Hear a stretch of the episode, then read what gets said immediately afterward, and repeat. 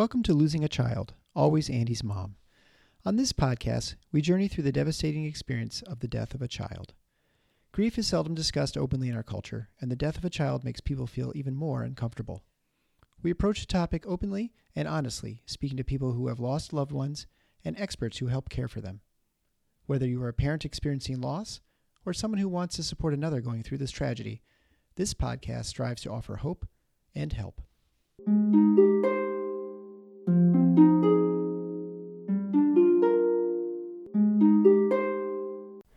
Welcome to episode 21 of Losing a Child, Always Andy's Mom. I'm Marcy Larson, Andy's mom. Today's episode focuses on Dustin and his dad, Jason. Dustin was six years old when he was initially diagnosed with Wilms tumor, a cancer that occurs in the kidneys. Although he was diagnosed at a young age and had a relatively poor prognosis, he went on to live until he was 23 years old. During those years, he accomplished so much. It is simply amazing. He and his friends in high school founded an organization called DC Strong, which is still going on today. Initially, I wondered if DC had something to do with Washington, D.C., but no. Those are Dustin's initials, and they also use DC in their slogan of Dominate Cancer. So they help uh, pediatric patients now all over the country in granting them wishes and helping them through this very difficult time. The other reason that makes this episode special is Dustin's dad's occupation. Jason is a public safety officer, and he will go into that a little bit more on the episode as well. But this makes his grief process just a little bit different than the average parent, perhaps.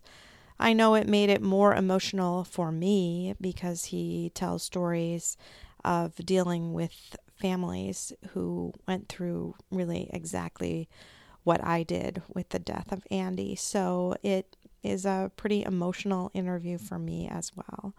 So I know you will learn a lot from Jason and a lot from hearing this amazing story.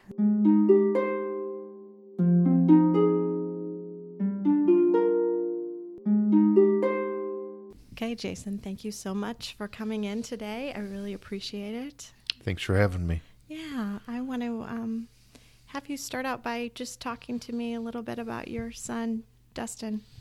I see you brought some pictures. That's nice to be able to look at. Well, you at least get a, a face with a name Yeah. in the story. And uh, Dustin uh, was born uh, September 11th, 1994. Um, Dustin passed away October 11th of 2017. Mm-hmm. And uh, the dash between uh, those two dates, uh, I don't know if I would have enough time to put how great my son was in uh, this world.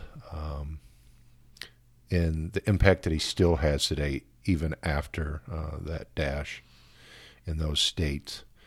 Um, Dustin uh, was my only son, and uh, when he was born, obviously it was the light of my life, being that I finally had a son, being the young man I was at uh, 23.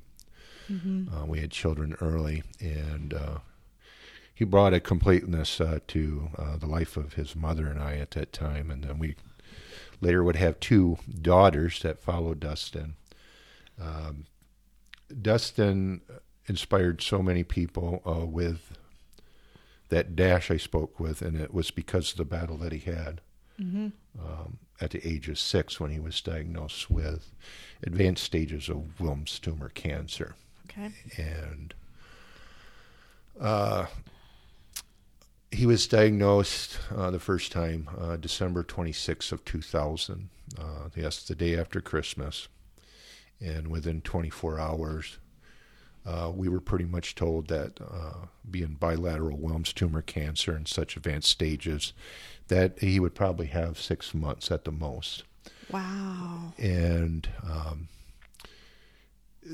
when the percentages were explained to me uh, of Dustin's diagnosis back then, and as hard as it was for me to hear the words, the percentage, you know, of a Wilms tumor cancer, I think it's 400 cases per year.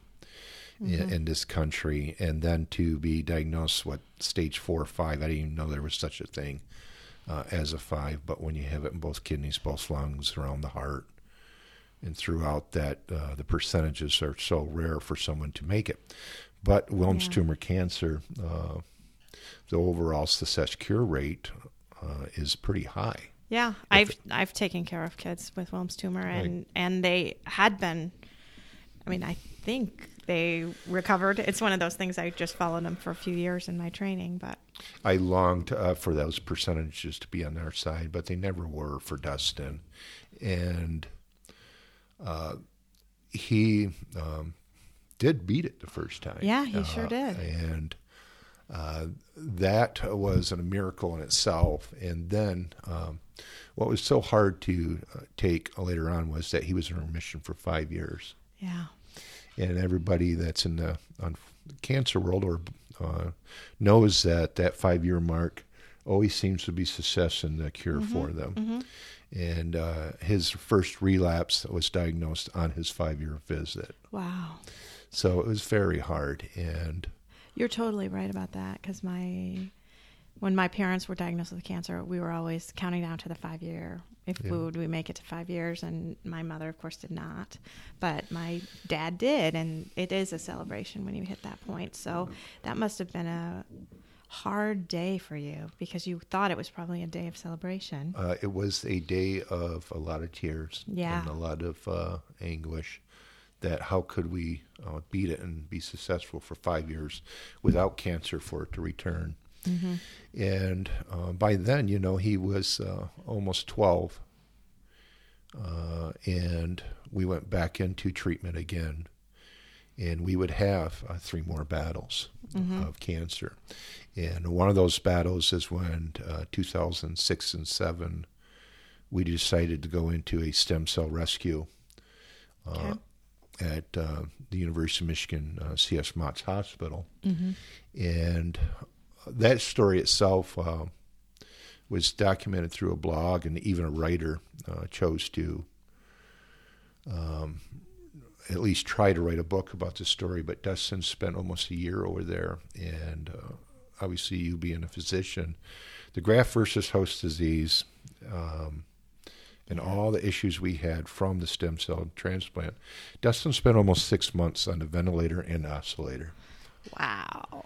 And uh, during that period, we were uh, asked to make a decision on removing him from life support. Yeah. And uh, we we have a Just to explain a little bit to the audience, so you know, most people have heard of a ventilator, but when you go to an oscillator, that is is your much more significant issues. So it's like you, it, it's almost like a vibration. So they fill up the lungs with air and they move it in and out very very quickly to try to be able to get as much oxygen in as possible because a regular ventilator just doesn't work at that point. And and again, so graft versus host disease is when you get your transplant, you get a transplant of cells that you hope can start your own immune system to Yes. be able to work normally and fight off cancer, fight off infections, fight off other things. But what can happen is that instead, those cells that you get can fight your own body. So they are, you know, you are kind of in a battle with yourself, those new cells. So just to kind of explain some of that. we were in excess of 500 platelet transfusions. Yeah. Um, and uh, as I was saying, that uh, doctors at University of Michigan asked us if we uh, were at the point where we felt it was enough in to remove Dustin from life support. One of the hardest decisions I ever made in my life at that time in this fight. And um, we have a real strong faith, and we went to prayer on it. And I said, if one person disagrees, um, we're not going to do it. And we make this decision as a family. And uh, we chose to continue the fight. Dustin eventually uh, was able to recover, and he had to learn to talk, walk, eat again, breathe Yeah. again, all on his own. And months later, he would walk back on that floor and tap the doctors on the shoulder. Oh, So he was then actually uh, you know, no one uh, they they just could not believe how much a miracle he was to continue to beat this, and then to achieve remission again. Uh, to, after going through all that, um, we eventually would have a period in uh, not making that decision to remove him from life support. So much uh, more of that dash in between those dates Yeah, occurred, yeah. and he went on to do so much uh, more and great things. Uh, and the DC Strong organization that was founded, you know, uh, by his friends and himself, has gone on to help and uh, bless so many other kids battling, battling cancer. Um, Dustin went on to uh, finish high school, to be in band. Uh, so full life. He was uh, just unbelievably uh, talented drummer, percussionist, and he was in a Christian rock band uh, that played big venues, played all over. You know, did battle the bands. Wow. And, and he went on to uh, date, uh, you know, and uh, during the end, he was even engaged uh, to a young lady. Uh, bless her heart, that always is going to have a special place, at least in our heart. Yeah. And um, eventually, the cancer returned, and um, the last two years of Dustin's life were very hard um, because he had gone on to college, he had gone on to getting his own apartment, he had a job. And I can remember moving him into his apartment, and he said, Dad, I just, you know, with my health issues, I just feel that I need to do this. I need to try to live on my own. Right.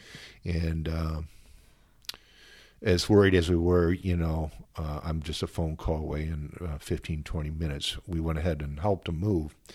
And I think the hardest part was seeing his uh, disappointment when I had to move him back in with his mother because his health started to fail so bad Yeah. and he knew that he could no longer uh, take care of the needs that he needed uh, living on his own. And we moved him back into his mother's house, and we uh, it was a you know joint effort because um, his mother and I are no longer together, and we both remarried, and uh, everybody had to work together to take care of Dustin. And uh, his last uh, few weeks uh, was me taking him back and forth to University of Michigan for his health care needs. And Which is not a quick drive for you. no, either. Uh, I've put so many miles into driving I ninety four to Ann Arbor that I, I put it this way: is that when I hit Jackson, Michigan, I usually start to get depressed because the drive over there never seemed to be uh, filled with great news. Yeah. And I made that trip so many times, and so much uh, weather conditions. Um, that you know, and it's nothing against the town of Ann Arbor because it's a good town. It's just uh, I associate a lot of uh, hard memories. Uh, I Sure you even had, you know, everything from a rental house over there to the Ronald McDonald House. I just spent so much time going back and forth uh, to Ann Arbor for Dustin's care, and it is. It's some of the best experts in uh, pediatric cancer and the oncology um, in this uh, area in the Midwest, you know, and there's a lot of uh, the state of Michigan itself has a lot of uh, great uh, doctors in the cancer uh, treatment area in oncology. So that was a blessing because even though it was, you know, a 120, 130 mile trip for us, sometimes, you know, four or five times a week, I I would run into families that it was hundreds and hundreds of miles, if Yeah. not Oh, yeah. 1000s Uh, but uh, Dustin's uh, health deteriorated and the cancer returned uh, and it became very aggressive. And to watch him uh, be so full of life, to watch what painkillers, uh, as well as the other medicines, uh, did to him. It's you know in cancer, it's always the side effects of everything, and um, I had to uh, take him to a University of Michigan health systems for a visit, and uh, the only person I could get to help me go over there at the time was my father, and I felt so bad for him, uh, for him to see uh, his grandson in that state because that visit uh, was the last time we would ever go Yeah. uh, to University of Michigan Health Systems because that visit, uh, the doctor um, asked me to come out in the hallway, and I left my dad in the room with Dustin. And the doctor says, "Do you want me to tell him, or do you want to tell him? I said, tell him what? That he has about two weeks to live. Oh. And to uh, see my father, uh, the reaction when he had to hear that his grandson only had a few weeks was very hard. And uh, the doctor said, We need to get him into intensive care right now. Mm-hmm. And I said, uh, I want to do whatever I can to bring him back to Kalamazoo, Michigan. Mm-hmm. Because I don't want him to pass in Ann Arbor. I want him to be surrounded um, yeah, by, by his his sisters, his family, his mom, and uh, his support group. And uh, I had to stop uh, along the highway, and something that day told me to bring a couple oxygen tanks. Mm-hmm. And uh, with my background um, in EMS as well as uh, my wife, who's a trauma ER nurse, thank God we always, and over the years we had so much health supplies, uh, home health care, and I would always plan for the crisis. And uh, to watch him uh, choke uh, on blood and run out of oxygen, not breathing, and the look on my father's face when we're on the side of the highway and I'm changing over tanks and trying to clear his airway Yeah. to get him back to Kalamazoo, Michigan. And uh, we got him back into Bronson Hospital in Kalamazoo. And Dustin uh, had some good days, and up to October 7th, uh, desired to keep on fighting. Yeah. He even said that, you know, and, and uh, the last picture I have of him was him actually sitting up on October 7th and telling me, you know, today's a great day, Dad. Because, you know, he was like, you know, I'm going to keep trying. And um, it was shortly after that where he no longer was awake. And uh, one of the hardest decisions, again, that I could make was making that decision to seek out hospice. Uh, and uh, no parent uh, plans on having to do that for their child. Yeah. And uh, Dustin's mother's and her family's great, and uh, they really desired to have Dustin uh, come back home uh, to pass in the house, uh, either at his grandmother's or get to his mom's. And uh, the only thing I could say is one, uh, the care needs that he needs is uh, needs to be done in a medical controlled facility, all right, with a pain management and medicines. And I said it's always going to be that room, that couch Yeah. that your son or your grandson passed away.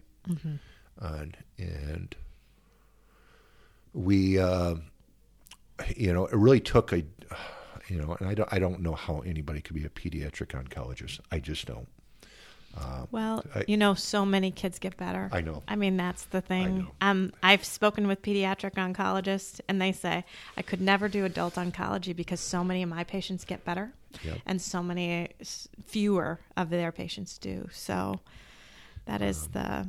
But it, but it, no doubt, it's hard. It I, it's you know, and people can say it about my profession too. Uh, there's good days and bad days, but it took that oncologist uh, pulling up Dustin's uh, X-rays and scans and gathering the family around to look at it, and uh, you could hear the wind. Uh, literally gasp out of her because the cancer had broken his back in two by then, and there was so much cancer in his brains and his as well as his lungs uh, that we it was that moment that there was an agreement and decision that the hospice was the alternative that we needed to seek out. And uh, when the paramedics uh, came to do the trans- transport for Dustin to go to the hospice facility and uh, through my uh, profession I knew both of them and uh, and Dustin's mother was very worried that Dustin would pass in the ambulance yeah. and and I said I'm going to ride in the ambulance. I'll ride in the back with him. And I said, if he passes away in the ambulance, we're still going to the hospice place, and we're still going to meet you there. Yeah. And and I grabbed the two medics, and I said, do whatever you can to keep my son alive during this 20 minute uh, trip. Um, and we were not going to initiate CPR. And that was a whole nother battle that we had to do with young residents in a hospital that believed that he was still a full code. And in that sense, you know, uh, the more damage that you would do by doing CPR in someone in that state Oh, yeah. is it's not going to be life sustaining. It's going to be more detrimental. And we got him to a Rose Arbor, and um, and I still remember the the hospice nurse with her uh, toolkit on her belt, and she uh, touched me and said, "I guarantee your son will never have pain while he's here." Yeah. And um, I have so much uh, compassion now and uh, gratefulness for what hospice uh, does. Mm-hmm. When I was able to see at the end, and Dustin, I, I think he lived for about eight hours uh, by the time we got through the hospice place, and he passed away about nine fifty at night on October eleventh, uh, uh, twenty seventeen, and um, it was uh, an environment of all of us, his mother, uh, his stepfather, uh, my wife, his oldest sister, my son-in-law, and his fiance and best friend were there, and it was the best that it could be. Um, So much better than at the hospital. yes. Mm. It, uh, uh, That's the choice we made, you know, for my mother. Um, I was on Christmas Day. We decided as a family to put her in hospice as well. And it's interesting that you talk about how it's the hardest decision a parent could make because I do remember my grandparents, my my um, mother's mother coming to me after we had made the decision to put her in hospice and said, "Oh, well now that she's going there, maybe she'll get better." And, uh, you know, I just remember saying to her, Grandma, you don't go to hospice to get better. She's not going to get better. And that, just as a parent, she just couldn't still fully accept that her little girl, that her oldest, couldn't, you know, wasn't going to get better. So, and I think it's partially because we had had hospice at home once and, um, they tend to you know do hospice if you have less than six months to live. And she outlived hospice. And so she had to be like she had to leave hospice. And she died probably a year after she was first enrolled in hospice. So she had six kind of eh, months and then six kind of better months and then the inpatient facility. But anyway that just really struck me because i just had that vision of my grandma um, well, that was a word that uh, Dustin never wanted to say. We did not want to say. Um, he was so full of life all the way up to the end, and I, I put it this way: for almost 17 years, I prayed faithfully for a miracle, a miracle of healing, and I believed, and Dustin did too, that if this healing, you know, if we just could make, you know, enough faith, you know, that was going to happen. And I can remember having over the years many people, you know, you just got to have faith. I went from praying for that miracle for God to heal him to praying for God to take him. mm-hmm. At the end, I begged God to take my son yeah and I the the two extremes for me was I would never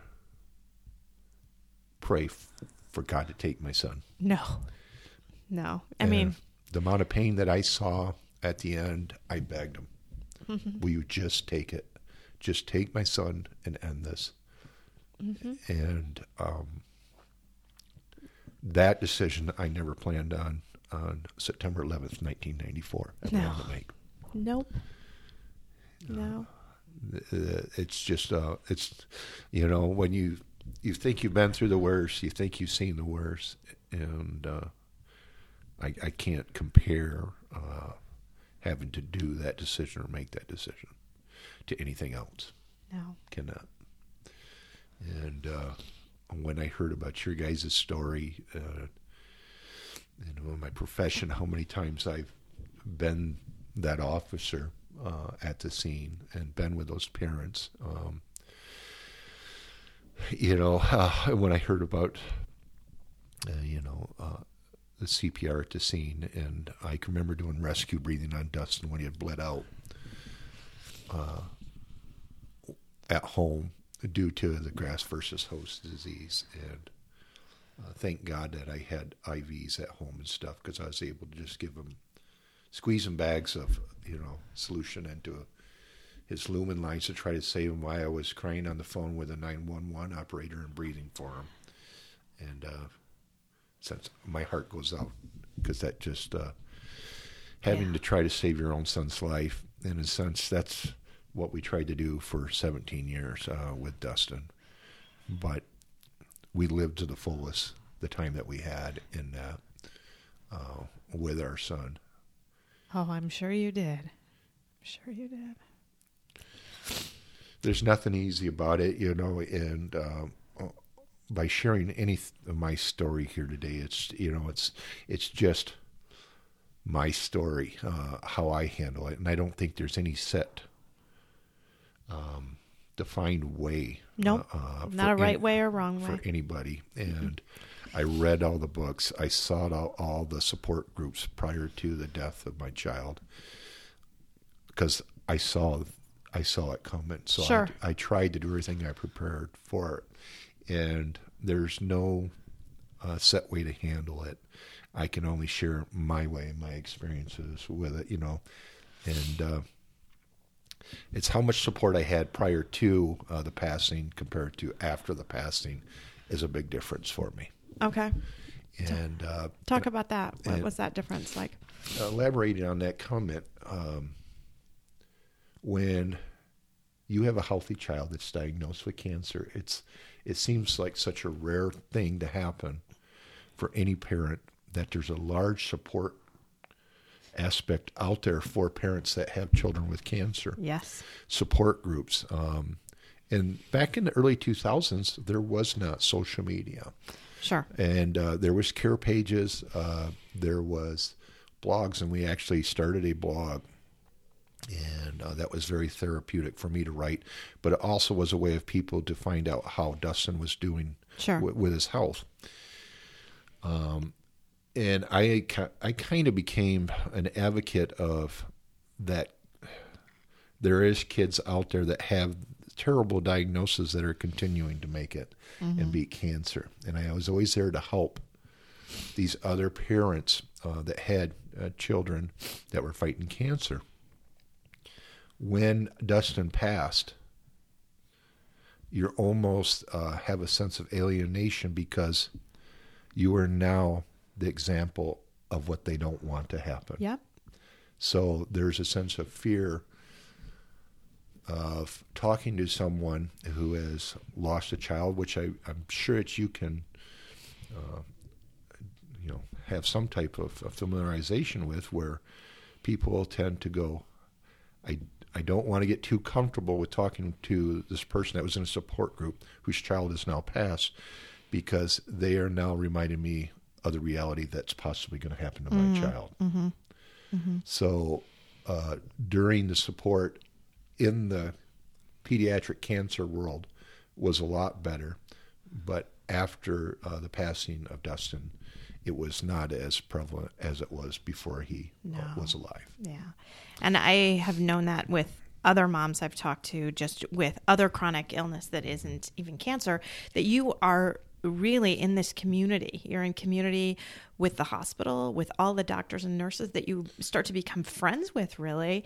And then all those other parents, especially in the cancer world, you go back to the hospital and a lot of the same kids are there. You know, you just get relationships with these families and when your child dies that all goes away i mean those trips to ann arbor were off you know hard because it was 120 miles but yet you went to ann arbor and you had a built-in support system right there My kind of second helping you home out. for a while. right Some of my and now it's best gone friends. yeah Uh, some of my best friends uh, today are nurses of Dustin's while he was at U of M. Mm-hmm. Some of the doctors, uh, you, you know, and I still keep in touch. Um, you know, he had a male nurse. You know, and I, I don't mean that to be uh, comical anyways, because that's he was just absolutely uh, one of the best nurses. Um, that Dustin had, and uh, Dan was his name, and Dan keeps in touch with me weekly. Yeah. And he had such a special place for Dustin in his heart, as you know. I, and, I'll, and I'll go back to what I was saying about the oncology. I don't know how the nurses on the BMT floor do it. Yeah. because rooms would go empty every day while we were there. Mm-hmm. And we would get to know these families, and their kids would pass. And, uh, you know, it, it was almost like a dead man walking aspect of some, you know, a death row inmates. You feel like you were serving time. And every once in a while, someone would break free from serving on the bone marrow transplant floor to get out, and then some would not make it and pass. And this staff, uh, you know, 12 hours a day, three to four days a week, you know, with these kids, you know, and they would build a, you know, and I can remember some of his nurses crying and praying right with us uh, in the hospital uh, during his battle. But the whole support, uh, all of a sudden, you know, you're going to a place every day, and even our local oncology clinics, you go to a place all the time, and all of a sudden, that support is done. Yeah. You're no longer going there. As hard as it was to walk through those doors to get the treatment, to see those doctors, sometimes that might not give you the news, it becomes a norm as abnormal as it is. You know, and I always kind of chuckle when people tell me what normal is. Uh, because normalcy can change in a second, Yep. you, you know, and you understand that, and but that became a norm for us, and all of a sudden it's done mm-hmm. it, you know, because you saw them because your child was still alive, and now you don't see him anymore because he's not alive, and that rapport, that support, that relationship's done, you know, and the way looking from the outside in, people are like, well, it's time to move on now, Y- you know, and and you know, well, as any other parent uh, that's lost a child, it just never stops. You know, I always tell people I wake up thinking about them, and I go to bed thinking about them Sure. you sure know, you and do. several times throughout the day. And that is the norm now, but it's one that we function in, and you continue to live your, life the best that you can with the circumstances you have because, you know, uh, I say the the machine does not stop turning for the rest of us. No. And I think the best that we could do is continue to live fullest uh, uh, we can with the loss of our child. Yeah. And that's certainly what our children want for us. You know that. But it is hard to actually do. So you have hinted at a few times um, your profession, but you haven't really said it to the audience. So I do want them to know about kind of what it is you do and and um, how that really does have an impact on this story. Sure. I'm a public safety officer uh, for the city of Kalamazoo. And what a public safety officer is, he's a police officer, a firefighter, and an EMS first responder. Uh, so at the city of Kalamazoo, you're a sworn law enforcement officer. You go to firefighting academy and you go to EMS academy. We provide all three of those services. And I just started my 28th year in August, and I have about another year, and I'm going to retire. Um, but uh, I have worked in a profession of law enforcement and fire service for what sometimes seems like yesterday, but it's now a couple decades. And um, uh, you know, being in a position in a sense where you're supposed to be in control in an authoritative position, Yep. and you're dealing with uh, the loss of a child. Um, it, it's just something that's uh, can be kind of hard, you know. And I and I would be very comparable uh, to someone that's a physician that you have to be in control too. Yeah. Oh yeah. And uh, you got to have solutions and resolutions for uh, people that are seeking out service of help and need from you. And uh, that's very similar to what I have. And and I took off a, a few months after Dustin passed, rightfully so.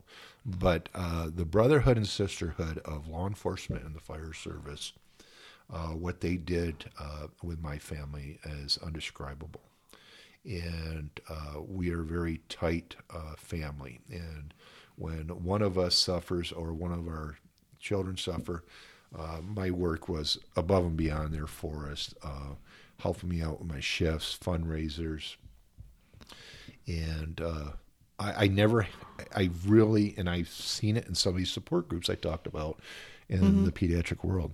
I never had to worry about my job being there to take care of my child. Yeah. I took off as much time as I want. I always had a support group, at least in that sense, at work that was a phone call away to help me out with whatever I needed, and uh, that was a blessing. And and an absolute benefit of being in the profession I have, and I've seen that even other uh, families, uh, you know, in law enforcement, fire service, when someone has a, a real uh, bad diagnosis or someone's loss that uh, it steps up to a plate. The mm-hmm. profession doesn't takes care of. Uh, uh, the family, you know, and uh, our needs. And I, I just can't say enough. And I could ramble on about that, but that's one job that everybody's there for you when you need it. Well, and I I would guess that part of the reason for that is that they do see tragedy. And they experience that with families. And like you said you've had to be on that end of a tragedy watching a family go through that. I uh, unfortunately not, I don't have enough memory space anymore, and, eh, you know, and um, I have a lot of compassion uh, for those that are hurt and those that need my service when I'm there. Um, you know, and I can relate uh, to your loss in that scene very well. Mm-hmm because I've been the first responder, I've been the officer, I've investigated, I've been there, I've, you know, I've been the person doing CPR on the person's child that's laying there deceased, their mother, their father, their grandparent, their sister, their brothers. I, I've been the one that's delivered the bad news to the parent that their child did not make it. And uh, I, I and I don't mean it to be cold, but I don't have enough memory space anymore because if I did, I, I wouldn't be able to take care of my own wellness, you know. But those are a few cases that just stick with me. And and I took off enough time uh, after Dustin passed before I came back to work. And um, what, you know, welcomed me that first week uh, was pretty difficult for me. And uh, one of the calls I had was uh, where a mother had accidentally killed her baby during the night. She had rolled over and slept on the child in bed. And my partner and I were there doing CPR on this two month old baby. And I had just came back from leave of Dustin's death, burying my own son.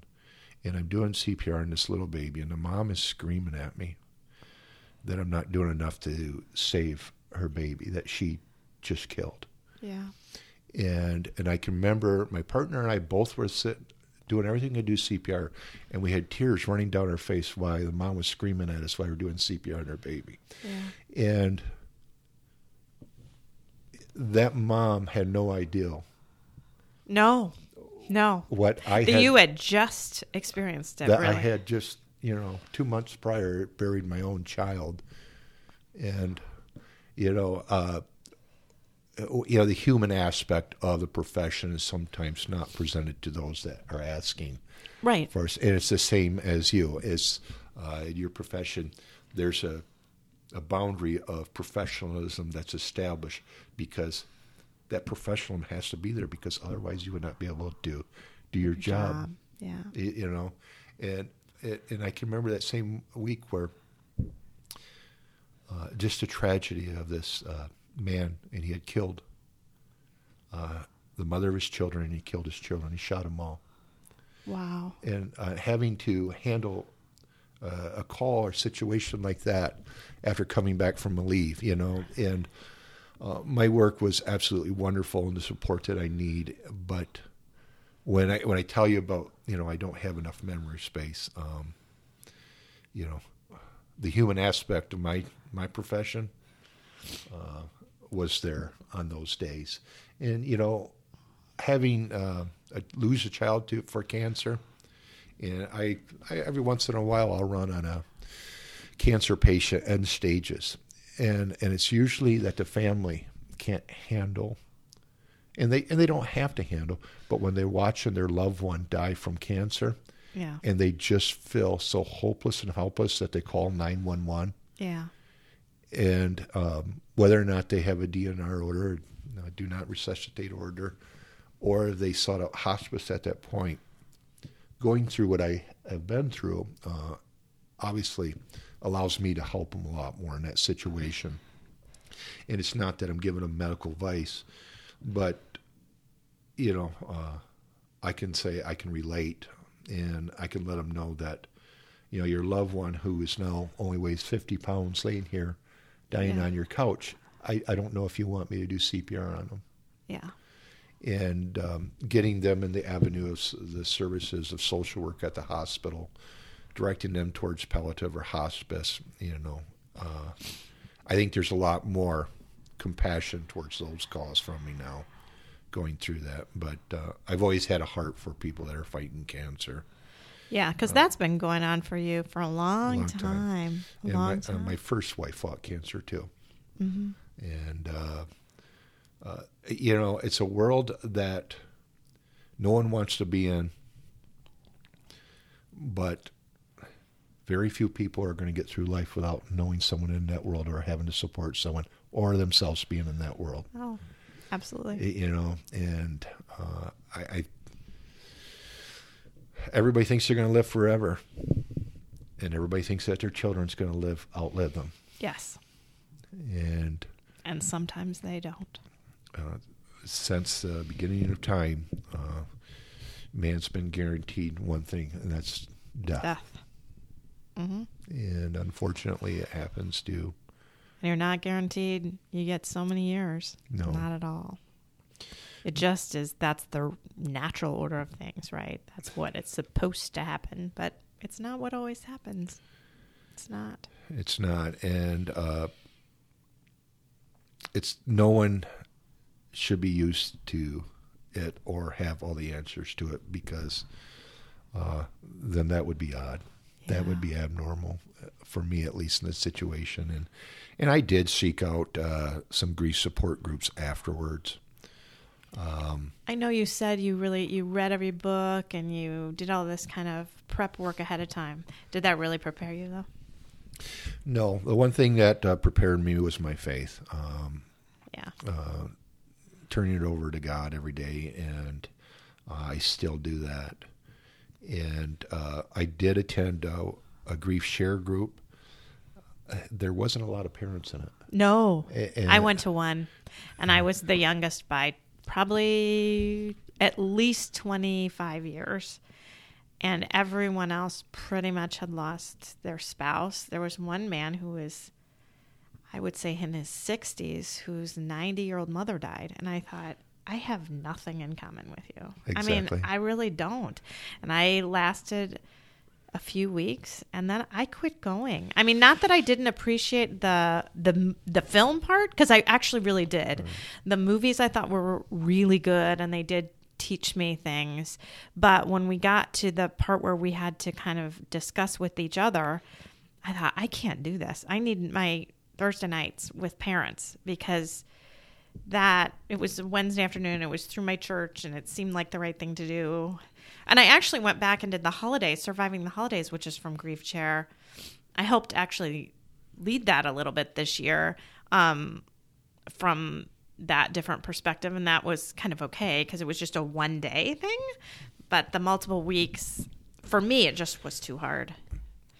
Yeah, I uh, and I'm no harm no foul, but uh, it seemed to be a lot of 80 and 90 year old people that lost their spouse. Yes. There was uh, oh, one mother whose uh, son had committed suicide, and I actually, believe it or not, my rapport with her was a lot stronger than the other ladies. Uh, and it's and it's I would think so, yeah. and that will go also into the aspect of uh, a lot of uh, support in grief tends to be female and f- strong. Oh, yes. Um, and it's odd uh, for a father, whether uh, it's a masculine trait or aspect towards the, but society, I think, kind of dictates that, well, you're the man, you got to move on and you got to take care of um, the, the house and the business and go to work. And uh, I think that there's a lot of men out there that are really struggling because the outlet or avenues tend to be more women and female influenced. And and again um, you know and i tend to be a private person. I tend to uh, uh, keep to myself a lot you know whereas uh, you know the the masculine trait is, is am I going to reveal too much of myself or expose too much of myself by talking to other people about my pain and suffering? You know, it's uh, interesting you say that because I have had actually quite a few dads write to me um, or put notes on the um, uh, like you know comments on the Sure. webpage uh, a lot more than I really thought I would have, and I do think it's because this is a very private way. Right? Yes. You listening to a podcast, you don't have to talk with other people. You don't have to share your own personal feelings. You can just kind of take that in and know that other people are feeling the same way. So I think that's why it has resonated a lot with dads. Um, I agree with but that. Yeah. but getting dads on is sometimes not as easy, right? Because then they do have to be vulnerable and let it out. So Here I I am, appreciate yeah. you doing that. I really do. You're only my well, kind of my third dad because I made my husband do it. But I, I look at it this way, and I did the blog uh, back in the early 2000s on Dustin's life, and uh, I can't read that today. Yeah, because I was um, writing my pain, uh, my worry, and uh, I, I just one is it was I so vulnerable, but um, it's the same thing with the author that went and tried to write a book, and um, I, I just I couldn't put my stamp of approval on it yet. yeah, Uh, it, it's because there's a lot, um, and you know the the marriage that uh, f- failed with Dustin's mother. Uh, there's a lot in there that I didn't want to have to bring to the world. right, Uh, you know, because, and granted, the more people that knew about Dustin and even Dustin's today with his organization, DC Strong, uh, the stories out there for people. But when you're in the spotlight, sometimes you appreciate being out of the spotlight after a period where you're just like, I, I just, and it's not a bad thing to isolate up. Uh, but I find myself a lot, uh, you know, and, and it's like uh, going to the cemetery once a week with a cup of coffee. mm-hmm. And people might think that's odd that I go sit there in the cemetery. It's one of the most peaceful places on earth for me. yeah, And and it's because the dead make no noise. you know, Yeah. and, and it's it's uh, very relaxing for me.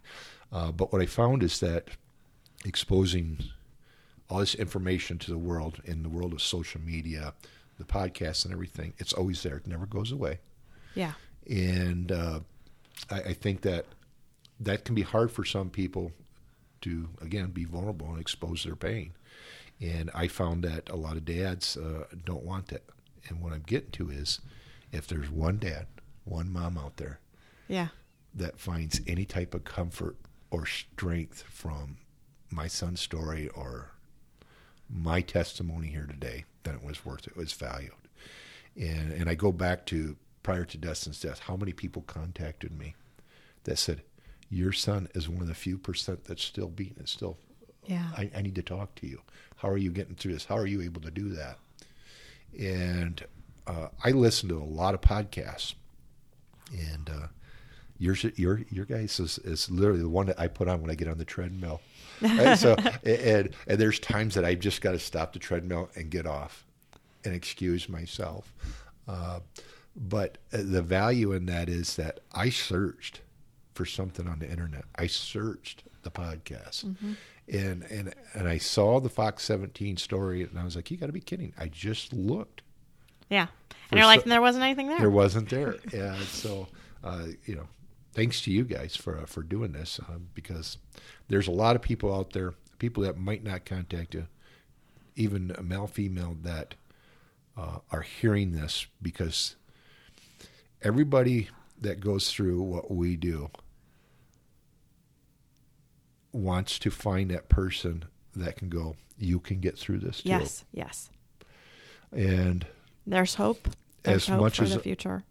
our world, you know, in a sense, we say our world ended. No, your world, the nor- the new normal changed. Uh, it's the The normal. world changed a lot, but yeah. and uh, you can, in a sense, uh, give strength to others through your trials and tribulations Mm-hmm. by showing that you can continue on. And I, I seek out, I, I love hearing and picking uh, the knowledge of people that have lost their child decades ago. Mm-hmm.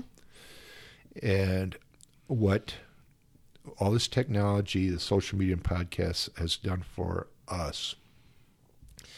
I remember hearing a woman that lost her daughter to a terrible uh, homicide. And it was 30 years, 35 years past uh, her daughter's murder. And she says, I can't remember her voice. Oh, And I, I, w- I felt so bad for her. yeah. You know, I, I can go to YouTube. I can pull up photos. I got video. I, it, it, you know, the blessing of what technology has done for Yes. us. And, and I, I, I still hear the laugh of my son because he was so full of joy and he had such a comical laugh. I can't ever imagine being so far down the road that I can't remember that. Yeah. So thank God for technology has done for us. I have one um, voicemail on my phone that I forgot to erase. I still have all the texts and Snapchats. I, I just, you know, and uh, And every single week I edit my show, I hear him singing at the end. yes, I look at the weeks and it says the date, Yeah. you know, and, and, and I was telling my wife the other day, I said, I can't believe we're going on three years. Yeah. Uh, it, it just seems like he passed away. And, and then I see that where that last Snapchat that came in from him is 160, you know, weeks. And I'm like, it, it just doesn't seem possible that time flies. And the older we get, it goes faster. And, uh,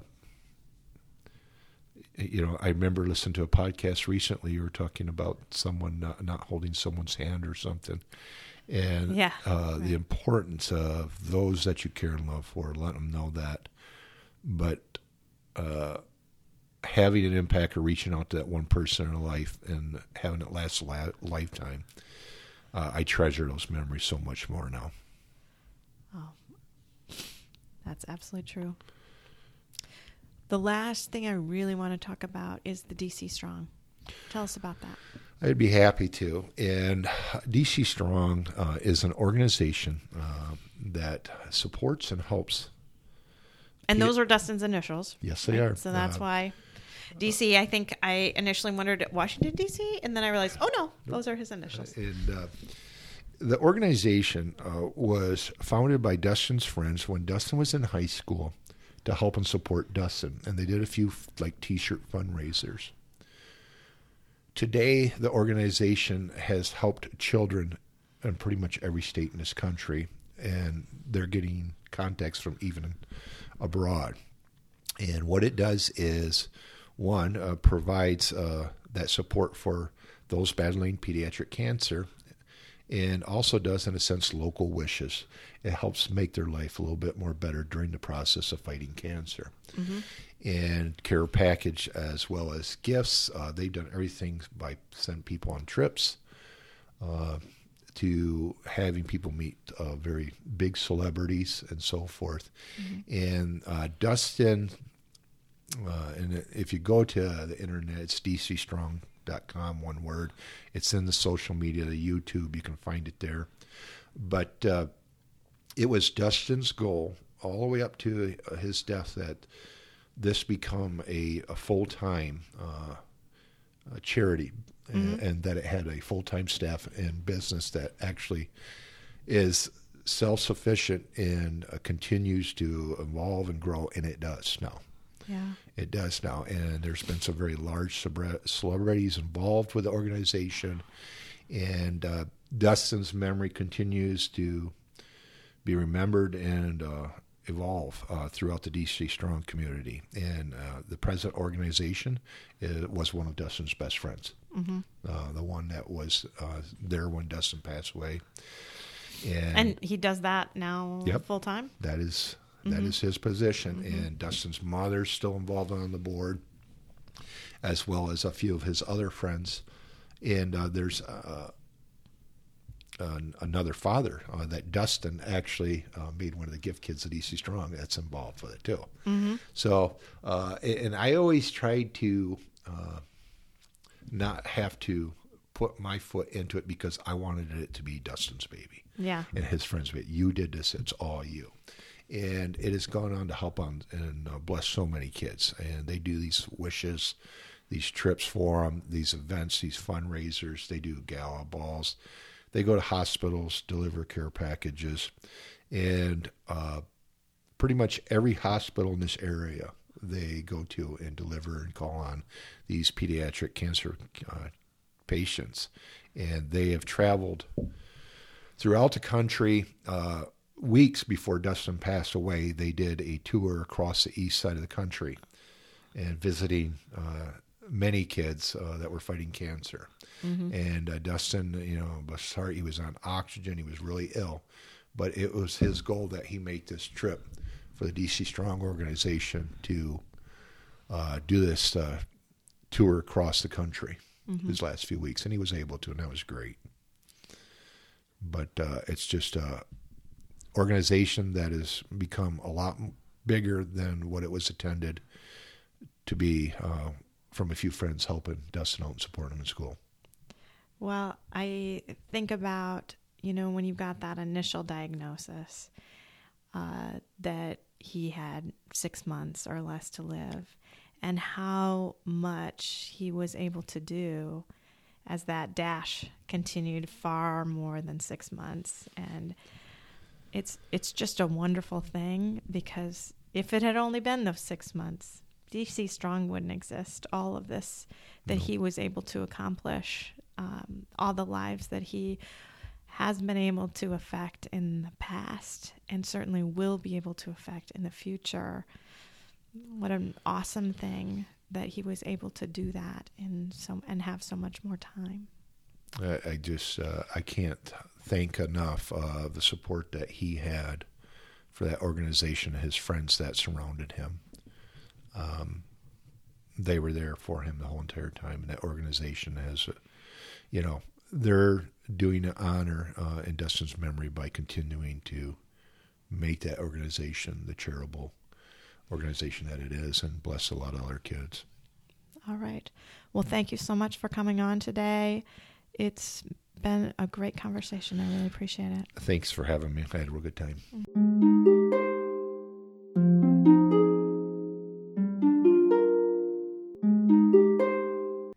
Thanks for listening to Losing a Child, Always Andy's Mom. Please subscribe to the show on your favorite podcast player. We are always looking for new show ideas. If you'd like to be a guest, know someone who'd be a great guest, or have a show idea, please email us at marcy at andysmom.com. Be sure to visit the webpage, andysmom.com, for more content, including Marcy's blog. There you can also sign up to receive updates via email. Together, let's work to inspire hope, one day at a time.